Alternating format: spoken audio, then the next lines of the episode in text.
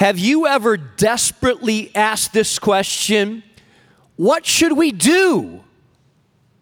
What should we do? Usually, there's an emergency at stake. Usually, there's fear involved. Usually, there's confusion as to what is the next step. Uh, this summer, my wife and I were doing some traveling, and my mother lives in Spain, and so we were visiting my mother, and we decided we would uh, just drive down to Portugal. And so we drove down to Portugal. We were down there, and it happened to be that this summer was very, very dry, and there was fires that were breaking out around Europe. And so I put in my GPS in the morning. I was going from Portugal back to Spain and we saw on the news massive forest fires in Portugal. So I said, okay, shouldn't affect us. Sure enough, got out there and we saw the smoke. I mean, it was billows, billows of huge forest fires. And my GPS was taking me right into the fire. And I thought, well, I could probably drive around this fire. So I started driving, and it seemed like the more I drove, the more we seemed to go right into the fire. Roads were blocked, expressways were down, police were redirecting people, and I was driving saying, I'm gonna figure this out. I just have to drive around the fire. And my wife was in the car, and she looked at me and she says, You're driving us right into the inferno. What are we gonna do? Like, okay, settle down. I'm not gonna drive you into the fire. It's like, what should we do? Finally, we figured it out. I had to drive about an hour and a half around this fire to get around it, but there was an urgency. What's going on with our life? Are we going to die in a fire? In Acts chapter 2, verse 36 through 41, if you have a Bible, turn there with me. There's a group of people that ask themselves this question What shall we do? They also were concerned. They also were gripped with a bit of fear. They also were confused about what is the next step. But this didn't have anything to do with a forest fire, this had to do with their spiritual life. So I want us to look at this passage today as we start this series entitled Discipleship 101. You may remember the story, those of you that are familiar with your Bibles, of Acts chapter 2. Earlier on in the day, 120 people had gathered in an upper room, and what was predicted by the prophet years ago happened there was a sound, there was a powerful roar. And the Spirit of God came upon these 120 in that upper room in a supernatural way. Many scholars, most theologians believe that was the beginning of the church, the birth of the church. We can't we call it the day of Pentecost. Pentecost was a festival, uh, a, a, feast in Jerusalem that uh, people from all over the world Jewish people from all over the world would go to Jerusalem to celebrate uh, the day of Pentecost. And so 120 people were gathered in the upper room. Jesus had already uh, died, resurrected, ascended to heaven. The disciples were gathering around. Jesus had said, Wait, because there will be power that will come upon you from on high. He had told his disciples, You're going to receive a power that you don't have. There will be a baptism of power that will come upon you that you currently don't have. And when you have that baptism of power, then you will be my witnesses, uh, not only here in Jerusalem, but in Judea and in the uttermost parts of the earth. And so, sure enough, as had been predicted hundreds of years before, on that day, the Holy Spirit, the, the, you say, well, what is the Holy Spirit? God is a triune God God the Father, God the Son, and God the Holy Spirit. The Holy Spirit is not a force, it's not a wind. The Holy Spirit is a person, but He comes with power. And so the Holy Spirit came upon those 120 in a supernatural way to give them power to be able to be witnesses. In fact, it was so supernatural that there were Jewish people from all over different countries around the world, and the Holy Spirit gave these 120 the ability to speak in different languages so that people were hearing the gospel in their languages and amazed that people that didn't speak the language suddenly were witnessing to them in their languages. And then the Apostle Peter on that same day got up and all these people gathered around to see what had happened, uh, see what they wanted to talk about.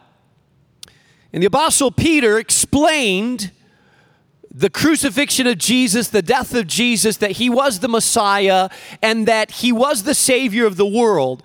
And after he had finished preaching, all these individuals asked this question What shall we do?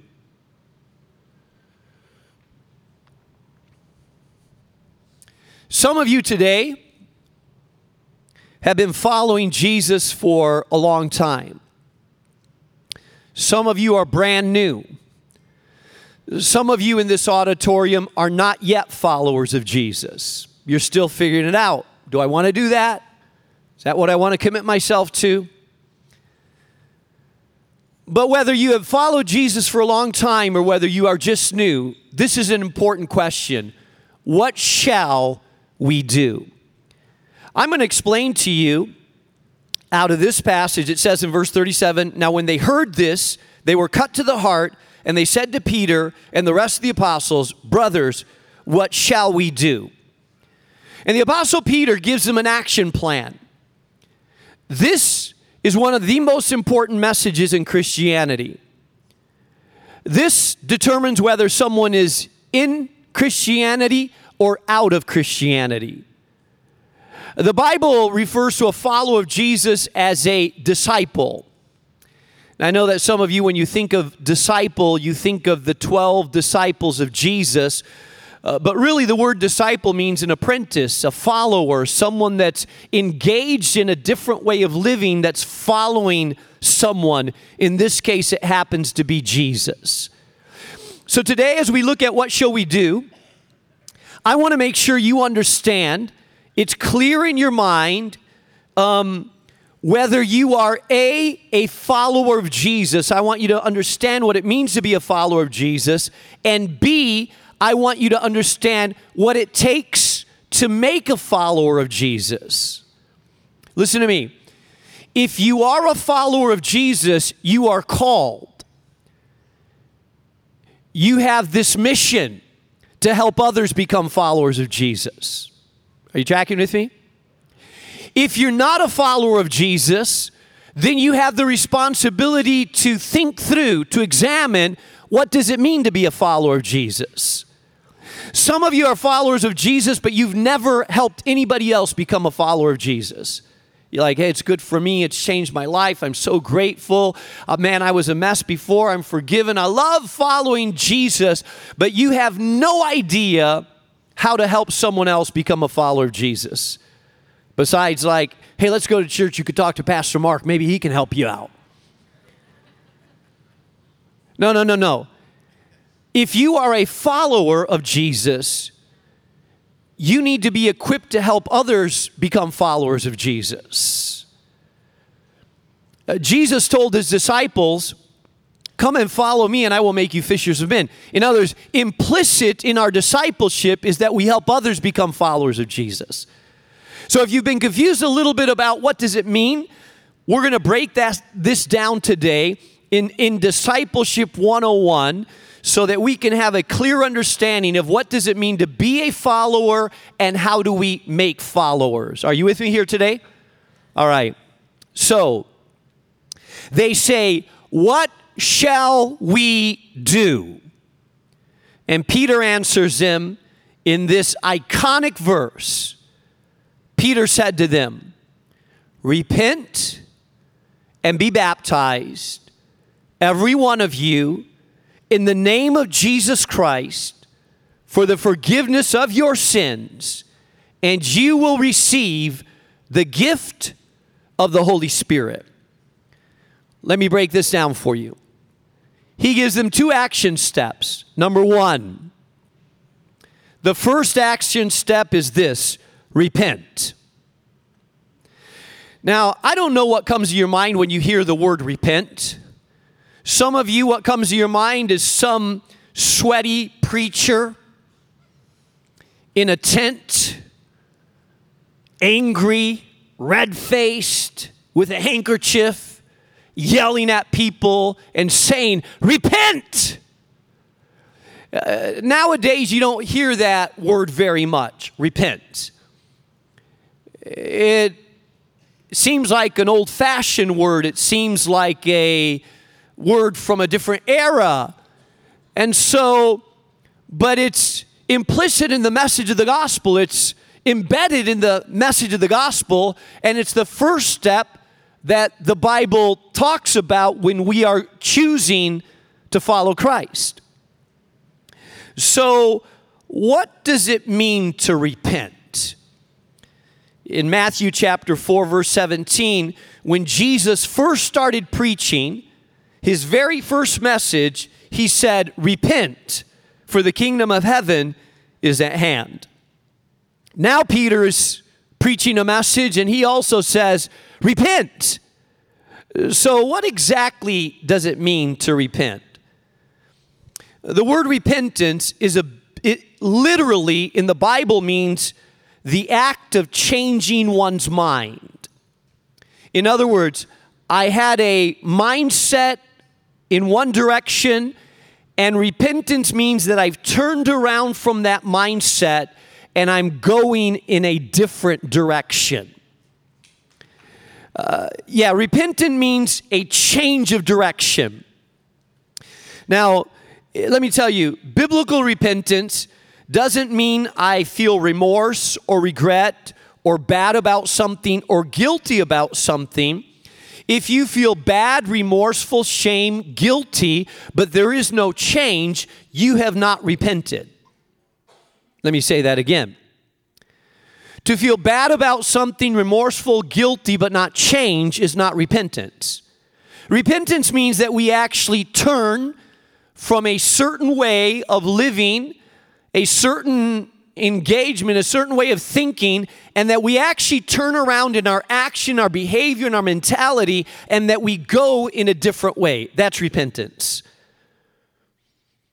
Uh, the Bible uh, tells us that you really can't turn towards God without turning from the things that God is against. Now, now hear me well. If you are coming to God today, I, I don't want you to misunderstand what I'm telling you. The Bible does not say that you have to clean up your act, clean up your language, get rid of those really, really, really short shorts, get a really, really, really big Bible, learn how to say hallelujah, praise the Lord and brother, sister, and stop sleeping with your boyfriend, stop snorting cocaine on the weekends, stop getting drunk, stop watching porno flicks, and then you can come and say, okay, I'm ready to give my life to God. The Bible doesn't say that. There is no pre cleanup process to come to God. Uh, people come and say, well, you know, I'm not ready to come to Christ because, you know, you don't know. I've had people, I've had people, I've had people in this congregation, I'm out, they will go unnamed. I had one brother that would always come to church. He, he, before he came to Christ, he'd always come to church drunk, halfway drunk. He'd show up at the end of the service and he'd say, Pastor, I really need God in my life. I said, okay, bro, could you come here when you're sober sometime and need God? I'd be happy to. But he always felt guilty. He would come and, and let me tell you, if you are not a follower of Jesus, if you've never given your life to Christ, and if you reek like marijuana today, you had to kind of put your spray on so that you don't smell a little bit when you came into church and people were looking at you. Listen, you can come to God right now.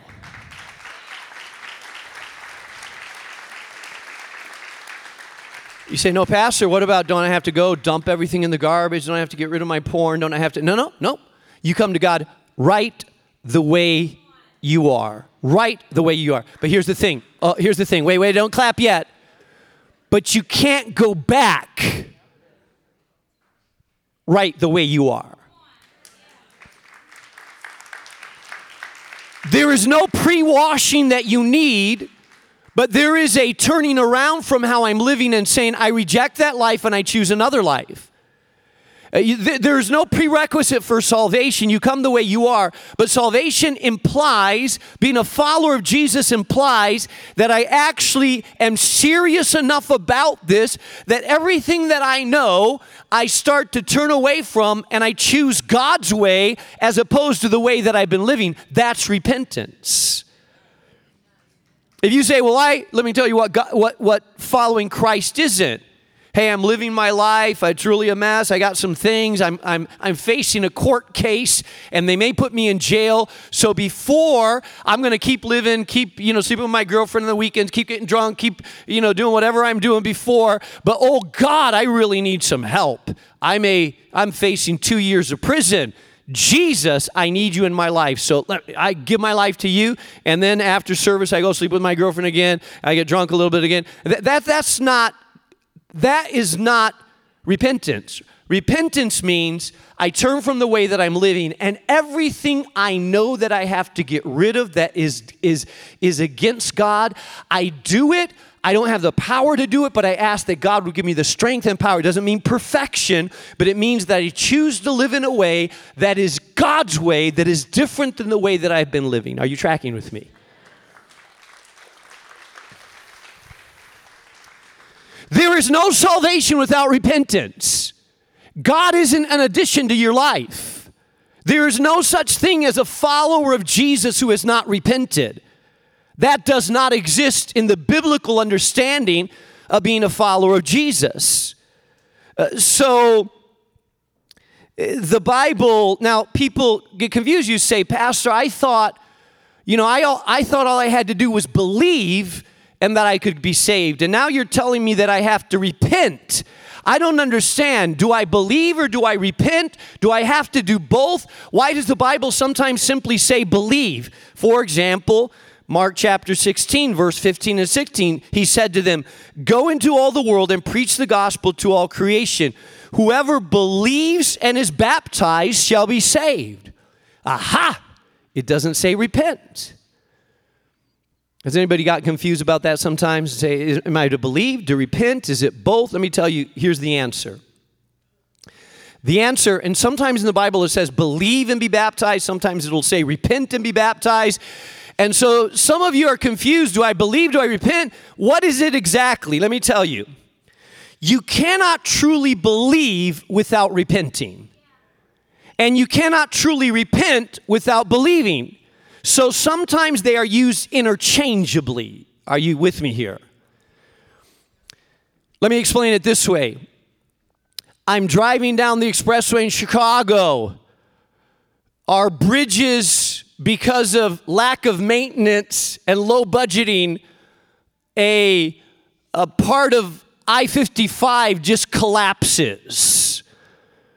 So they put up signs road gone red signs, barriers, turn around, don't keep going. I'm driving down and and I see the sign, bridge is collapsed. If I truly believe that the bridge is collapsed, then I turn around and I go a different way. I can read the sign, but I think oh, these Chicago people are always trying to redirect traffic. They're trying to scare me. I'm just going to keep driving. So if I see it and I don't believe it, then I keep driving. Are you, are you tracking with me? So here's the thing if I truly believe, then I will repent. And if I truly repent, I've had, I've had to believe in order to repent. So, when the Bible says believe, it implies repentance. When the Bible says repent, it implies belief. Am I losing anybody here today? Okay, I got five of you that are still uh, with me here. Okay, just nod at me if you're, these are important.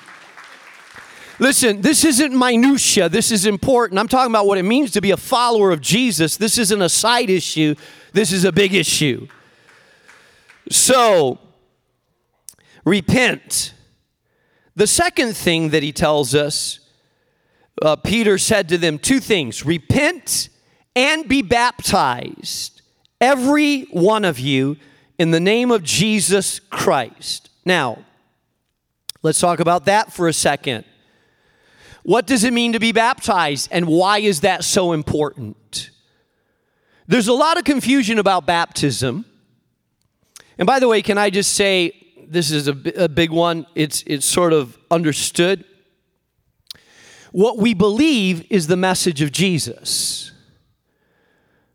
Why do I repent? I believe that Jesus was all God and became all man. I believe that I have sin in my life that separates me from the holiness of God. I believe that there's nothing that I can do to save myself. I can't work at it. I can't be religious enough. I can't pay down my debt. Someone has to pay it for me. And so I come to Jesus saying, You died on the cross, you're the perfect sacrifice. I receive the gift of your forgiveness upon me because I can't pay for it myself. So I believe in the message, and because I've believed in the message that you are Lord and there's no other way to God, then I'll turn from the way that I'm living and I'll follow you, God. That's what we're believing. Okay, are we clear with that? That's called the gospel, the good news. I know this is basic for some of you, but I, I, think that we have to go back to the basics oftentimes because there's a lot. If you don't get the basics right, then you don't get Christianity right. Are you tracking with me? This is really important. So, what does it mean to be baptized?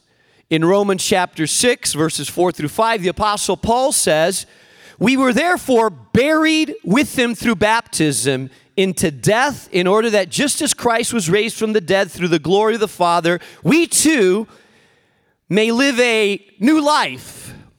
People ask me sometimes, hey, pastors, new life, is that in the Bible? The name of the church, New Life? Absolutely. Romans chapter 6, write it down. So that we too may live a new life. Uh, if we have been united with him in his death, we will certainly be united with him in his resurrection. Baptism proclaims something. Baptism identifies a believer with the death, burial, and resurrection of Jesus. In this next service, there's going to be a baptism. It's, it's going to happen right over there in that baptistry. Um, you'll notice that we, it, it really is inconvenient because we have to fill up a whole tank of water. It would be a lot easier to sprinkle, let me tell you. Seriously. Sprinkle. We don't have to fill up a tank. We have to drain it. Some people think it's too cold. Sometimes it's too hot. Our heater's gone out before. People are freezing. Uh, we have to, this is a, a whole tank of water. You say, well, why don't you just like get a little glass of water and, you know, they can come up here and just kind of sprinkle all of them a little bit. And maybe some of you were sprinkled, and I don't want to undermine how you were baptized, maybe as an infant, as a child. But the word baptism means to immerse. Let me say that again. The word baptism means to immerse. It doesn't mean to sprinkle, it means to immerse. When someone gets baptized, there is a symbolic physical act that reflects a powerful spiritual experience. We take a person and we take them all the way under the water. Now, now I've seen some people resist going all the way underwater. Sometimes people, you know, we have to kind of dunk them twice. Come all the way under. And that happens in a river, that happens in a tank like this. I mean, wherever there's enough water. The, the image behind this is this I was alive. When I came to Jesus, just like Jesus died and was buried and res- resurrected, I too have died to my old self. I've buried my old self and I'm coming out as a new self. I'm resurrected as a new person. You follow it? Just as Jesus died, he was buried, and he was resurrected, we as followers of Jesus have a spiritual death. What do we die to? Jesus said that you cannot call, follow him unless you die to yourself. Paul said, I'm crucified with Christ. In other words, when you come to Christ, you don't add God to your life. You die to who you were and you say, My life no longer is mine my old self that was run by the flesh and all its desires, it's dead. It's crucified. It's no longer me. Now there's a new self made in the image of Jesus, empowered by God, cleansed and washed with different desires that is resurrected. Oh, I may look the same on the outside. I may still have the flab that I had before. I may still uh, have the same issues that I had physically before. But listen, it's a different me. The old self has been dead. This is a new self, resurrected, made made in the image of God, empowered by God. The Bible also calls it being born again. Now, notice I've never said anything about joining a church, being a member of a church. I've never said anything about the works that you have to do. I'm talking about a spiritual experience that transforms you from the inside out. I'm talking about spiritual uh, I, am talking about someone that surrenders their life to God and say, I die to who I was. That's why if you become a believer, you start talking different, thinking different, walking different, marrying different, raising your kids different. Your perspective on life is different. Why? Because the old self is dead. And now you're resurrected to a new self in Jesus.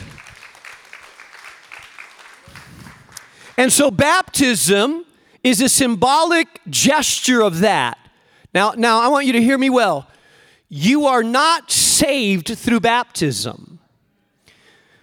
You're not saved through baptism. We don't believe in baptismal regeneration. And by that I mean that it's not the act of baptism that saves you. But a true believer that's given their life to Christ will get baptized to show the world that they are a follower of Jesus. It's not marriage that causes you to fall in love with your spouse. But marriage makes it public and official. Are you tracking with me? When someone gets married, I hope that a couple before they get married already committed to each other, saying it's one on one. We're we love each other. Um, I just married a couple. Uh, I think it was last week. I just married a couple. I don't know if they're here. Nancy and Eric. You guys in the house or not? Okay, you're still on your honeymoon. Um, and uh, he was super nervous, super nervous. I said, You okay? Yeah, I'm just really nervous right now. Why was he nervous? Because he's about in front of a bunch of people to declare his love to, to now, does he already love her? Yeah. And some people say, ah, it's just a piece of paper. Does it matter? No, it does matter. It does matter. Because what marriage does is it makes it official, it makes it public. You exchange rings, you say vows, it makes this legit before the world. Baptism is to a relationship what marriage uh, is to Christianity what marriage is to a relationship. You're standing before the world, and I want you to notice this we do not do private baptisms. Someone says, Hey, Pastor, I want to get baptized, but I want to do it private. Why? I, said, I don't want be in my business and all this, you know, baptism. I don't like to be in front of people, and I just don't. No, I'm not going to do it. Why? Because I want you to go public about Jesus. I want people all around to say, Oh, you're one of those Jesus followers? Just like if someone were to tell me, hey, I'm going to get married, but don't tell anybody about it. It's just a private real. I, I don't mind small ceremonies, but I don't want secret ceremonies. Why don't you? Hey, Pastor, shh, I'm not going to wear a ring either. No, no, no, no, no. If you're going to marry this woman, you better wear a ring. I want to see it on you. I'm going to look for it because I want people to know I am married. I'm taken. I made a commitment. Public celebration of our commitment to one another. Baptism is the same way. That's why Jesus made a big deal about baptism. It's the physical step of a private spiritual decision that you've made, telling the world, I am not ashamed to be a follower of Jesus. So Peter says to this group of people, Peter says to this group of people, repent and be baptized. Every one of you, not some of you, not the pastors, not the missionaries, every one of you. Repent and be baptized And um, that day, the Bible says that 3,000 were baptized. You know, sometimes we'll have 12, 13 people say, wow, that's a lot of people baptized. It takes a lot of time. 3,000. 3,000. One day. Why? It's inconvenient. Why? Public declaration. Let me tell you something about this. I run into a lot of people that tell me, you know what, my religious conviction is kind of private. I don't want to like pray in public. I don't want to let anybody know. Listen, if you're a follower of Jesus, it's not a private issue. It starts with a personal decision, but it shouldn't be a private issue. You have to be bold enough to let people know, I'm a follower of Jesus. The Bible says if you do not acknowledge Christ before men, then Christ will not acknowledge you before others. Don't, don't make it private. You can't be a closet Christian. And I've run into closet Christians before, although they find out I'm a Christian, they say, Hey, I'm a Christian too. Shh. It's like, whoa, wait a second. Why is this a secret? Shh, they may judge me. Shh. No, no, no, no. They, you can't be a private Christian. You're not a closet Christian. You need to come out of the closet and say, I'm a follower of Jesus the Christ, the Son of the living God, who's changed me and it's one of the most important decisions I've ever made in my life. Now, I'm not telling I'm not telling you to be obnoxious. I'm not telling you to be weird, um, but I'm telling you to be authentic about following Jesus the Christ, the Son of the Living God. And that doesn't mean that you're religious. It means that you're committed to Jesus the Christ. So he says, first of all, repent. Then he says, believe, and then he tells us the results of our repentance, our belief, and our baptism. Notice what he says: the results. And Peter said to them, Repent and be baptized, every one of you, in the name of Jesus, for the forgiveness of your sins.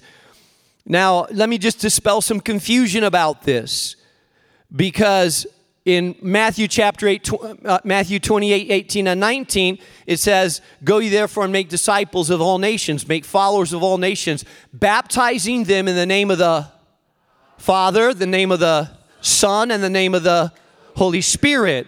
So when we baptize, in our next service, we'll have baptisms. We baptize them in the name of the Father, in the name of the Son, in the name of the Holy Spirit. Well, you say, well, why does it say in Jesus? Because the Father, the Son, and the Spirit are one. The way into the Father's presence is through Jesus. And so, I've had people come up to people and say, well, you should be baptized only in Jesus' name. And they try to confuse people and say, Jesus' name. If they didn't say Jesus, if it wasn't only in Jesus' name, then it's not real. You're not baptized. No. The Bible says in the name of the Father, the Son, and the Holy Spirit, baptized in Jesus' name. So I add that usually when I'm baptizing just so there won't be confusion. confusion. But in essence, what you're saying is I'm not being baptized in the name of a church. Hello. We don't get up there and say, We baptize you in New Life Church's name. A church can't save you, a church can't change you, a church can't transform you. We baptize you in the name of Jesus the Christ, who's the Messiah. You're not, you're not baptized in the name of a pastor, you're not baptized in the name of a church. Listen, someone goes to another church and gets baptized in the name of Jesus and then comes here and says, Hey, do I have to get rebaptized? I said, Well, why? I, I, what were you baptized in? In the name of Jesus? No. Hey, same Jesus here as anywhere else because you're not baptized in the name of a church or a religion. You're baptized in the name of Jesus the Christ, the Son of the living God. Are we clear about that? So, he says, Be baptized in the name of Jesus, for this is the result of your believing, repenting, and turning to God. Listen, hear me well. Hear me well. For the forgiveness of your sins. What does that mean? You know, you were born with a sin nature. Every one of us. Except Jesus, because he was not born through the seed of man, he was born of a virgin. The first Adam was born without a sin nature. And the second Adam, who's Jesus, he was born without a sin nature. What is a sin nature? A sin nature is your inclination, your propensity. It determines behavior. You were born with the nature to sin. No one has to teach a little baby when they're two, three. You're like, where did they get this from? I know dads want to say they got it from their mom's side. So your moms, they must have got it from their dads. Because where, where's this all this? Mine? No, you. Ah, you're like, where did they, where did this come from? Who taught them? Listen, your baby, hate to tell you this, your baby has a sin nature. Give it enough time, they're to sin. They have a sin nature. They're born with the proclivity, the inclination, the predisposition to sin because they're born with a fallen nature, a sin nature. Now, listen to me. That sin nature doesn't condemn them, their sin condemns them. Some, you, some of you come from religious backgrounds that you were taught if a baby dies, then they, they must be going to purgatory or hell because they were born with the sin nature. No, no, that's not true. That's not true at all. I, I, don't, I don't believe that. I believe it's our own sin that condemns us, not our sin nature that condemns us. Are you with me here? Okay, so just be clear about that. But when we're old enough to sin, when we're old enough to sin, to go against God, it's our sin, it's our sin that condemns us before God. You've been sinning since you were a child selfishness, pride, anger, lust, lying, stealing, and some of you have gotten really, really good at it. Your teenage years, you perfected it. Boy, you became an expert at sinning. And some of you have gone on to really be good artists at sinning in many, many, many different ways. But all of us, whether you felt like you sinned a little or sinned a lot, all of us have sinned. And I like to tell people this you know, you need to understand how much you've sinned. Because some people I talk to, I say, well, you need to save this. Oh, Pastor, I'm not that bad. You should see my neighbor. Man, they are bad. You need to talk to them. I'm pretty much a good citizen, pay my taxes. I don't do bad to anybody unless they hurt me. I don't I try not to lie, I don't try to and they feel like I don't need a savior because I'm not that bad. Let's rewind a little bit and find out how bad you are. Okay? Say you would sin only three times a day. Three times. That means lust, anger, it means jealousy, pride, sins of the mind, sins of the heart, physical sins, uh, the sins of uh, things that you should do and you don't do. Three times a day makes you Mother Teresa's cousin. Seriously, really, really good. Three times a day, three times a day in one year, do the math, what is it? It's around a thousand. So if you're Mother Teresa's cousin, you sin about a thousand times a, a, a year. Say you're 40 years old you are at Mother Teresa's cousin. You you didn't sin that much. You didn't sin when you were a baby until the f- first few years, but you made up for it in your teenage years. That means at 40 years old, you have 40,000 sins against you if you're really good. 40,000 sins against you. Well, and that's a really, really, really good person. You know what God's standard is to make it into heaven? Perfection. Zero. You say, well, Pastor, no one's going to be saved then. Exactly. That's the point that none of us can be saved in and of our own. We need a Savior. There is no other way to the Father except through Jesus the Son. You cannot save yourself. You say, oh, I'm going to turn around and be really, really, really good. That, that, that's all right. At 40 years old, you already have 40,000 sins. God's standard is perfection. You need a Savior. I need a Savior. You can't pay for your sin. I can't pay for my sin. We need someone that paid for it before us. That means, but you say, well, Pastor, you mean if I murdered someone, raped someone, if I killed someone, if I, listen, it, it, there's some grotesque, difficult sins that affect a lot of people, and there is some darkness within our soul. Our sins, past, present, and future, are washed under the blood of Jesus the Christ, the Son of the living God. Our sins are forgiven. That means that whatever you did before is under the blood of Christ and not held against you before an almighty holy God. The wrath of God has been dispersed around you so that you don't experience what you should experience. You and I deserve hell and the wrath of God, and it's only, only the grace of Jesus and his forgiveness that causes us not to experience it. Listen, if you and I understood forgiveness, we would be weeping every day and praising God. We would be worshiping much more radically than we would do. We would be full of gratitude every day that we are washed and cleansed, and that the Father says to you, daughter, or says to you, son, that we are not objects of the wrath of God. And then last, I'm running out of time here. Come on now.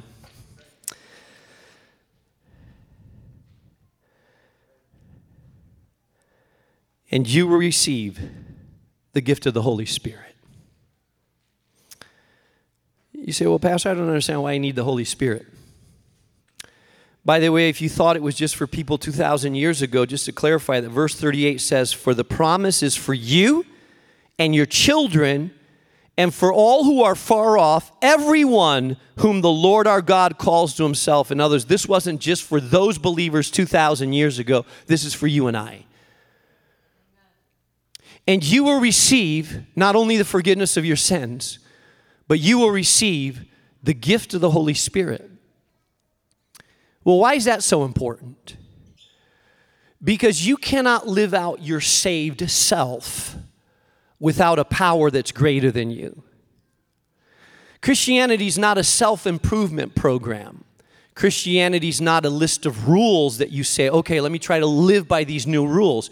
Christianity needs, for you to live out how God wants you to live, you need a power that's greater than you. You need a force that's higher. You need a spiritual coach, the paraclete, the one that walks along beside you, empowers you, enables you, gives you a source that you don't have on your own, causes you to love when you want to hate, causes you to say no when you want to say yes, causes you to open up your mouth and, and, and speak with power about Jesus when you have very little to say. You need a supernatural force inside of you, the power of the Holy Spirit, giving you the ability to live out a lifestyle that's almost impossible that you and I could not do in our own power, your body now becomes the temple of the Holy Spirit. So you not only have the forgiveness of sins, your vessel is cleansed but then it's filled with God. What does the Holy Spirit do? He convicts you of sin. He empowers you. He guides you. He opens up your eyes. He helps you understand Scripture. He baptizes you with love. He convicts you about things that you don't want to give up. He gives you the power to say no, overcome sin in your life. It's God inside of you, God inside of you, empowering you to put to death the old you and live a resurrected you. Hey, this is Discipleship 101. If you have never led anybody to Christ, if you have never explained what it means to be a follower, if you've never walked alongside with, if you've never taken anybody to the waters of baptism, then you need to pray, God, help me not just be a disciple, help me make disciples. You say, Pastor, me, man, I, I still swear when I'm, you know, car cuts me off, uh, some of the old language pops out. Say, God's working on you. I didn't say disciples have to be perfect, but, but, but you should be leading someone to Christ. And I want to see every person here be able to take someone to the waters of the baptism that you've coached and taught and prayed for and say, I baptize you in the name of the Father, the Son, and the Holy Spirit.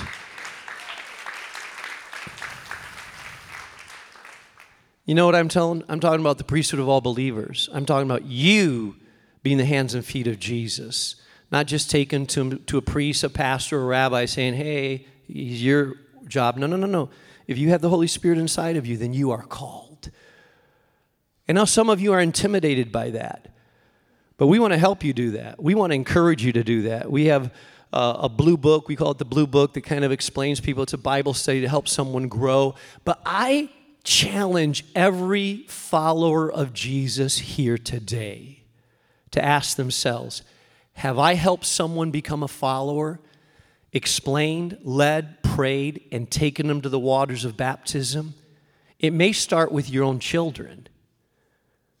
But if you haven't, I want to challenge you to start praying God, help me to do that. I'm a follower, and I want to help make followers.